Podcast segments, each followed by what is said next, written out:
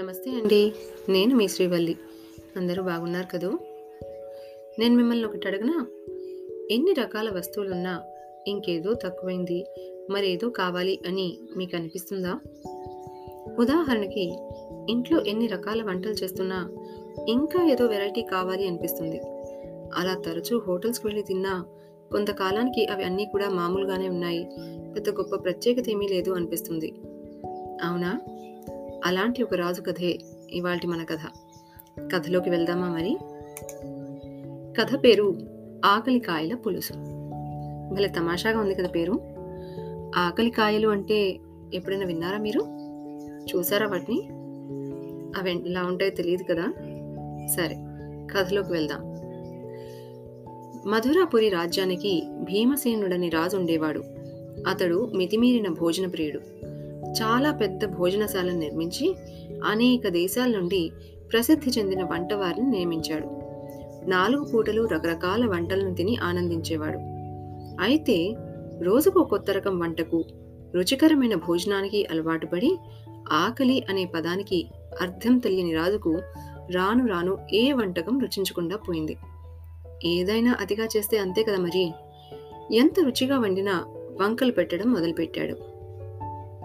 ప్రసిద్ధి చెందిన వంటవారు వండినప్పటికీ రుచిగా లేదని శిక్షించాడు.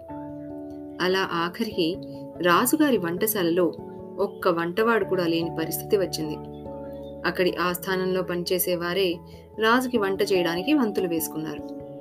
వంటవారి కోసం రాజ్యమంతా వెతికినా రాజుని తృప్తిపరచగలిగిన ఒక్క వంటవాడు కూడా దొరకలేదు. ఆఖరికి పొరుగు దేశం నుండి ఒక యువకుడు రాజుగారికి వంట చేయడానికి సిద్ధమయ్యాడు.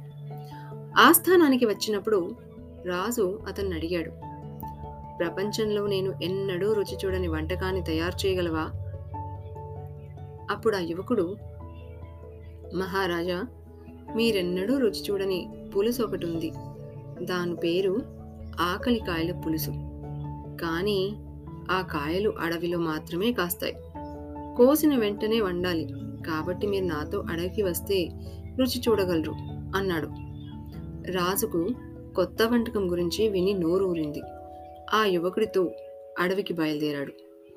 అలా పొద్దున్నే బయలుదేరిన వాళ్ళు సాయంత్రమైనా అడవిలో నడుస్తూనే ఉన్నారు. రాజుకి చాలా ఆకలి వేయసాగింది. "ఇంకా ఎంత దూరం?" అని అడగడం మొదలుపెట్టాడు. ఆఖరికి యువకుడు రాజుకి తెలియకుండా తనతో తెచ్చిన కాయలతో పులుసు చేసి రాజుకి ఇచ్చాడు. "మహారాజా, ఇదే ఆకలి కాయల పులుసు" అన్నాడు. భీమసేనుడు ఆకలితో ఉండడం వలన ఆ పులుసు చాలా రుచించింది. అలాంటి పులుసు తను ఎన్నడూ తినలేదన్నాడు. అప్పుడు యువకుడు, "మహారాజా, ఇది మామూలు ఉల్లిపాయల పులుసు. మీరు ఆకలితో ఉండడం వల్ల అది మీకు రుచించింది. ఆకలి లేని వారికి పంచభక్ష పరమాన్నమైనా రుచించదు.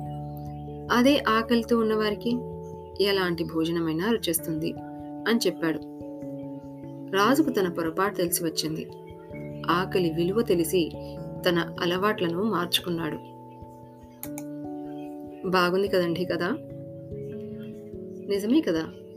ఆకలి ఉంటే కదా వంటకం అసలు రుచి విలువ తెలిసేది.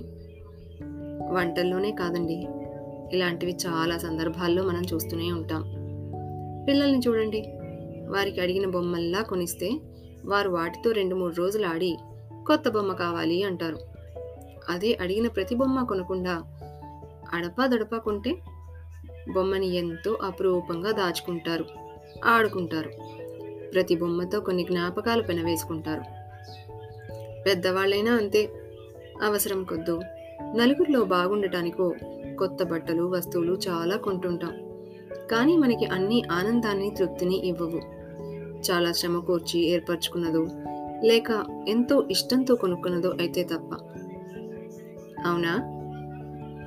సరేనండి, మరోసారి మరో కథతో లేక మరో విషయంతో కలుద్దాం. అప్పటి వరకు సెలవు. బాయ్.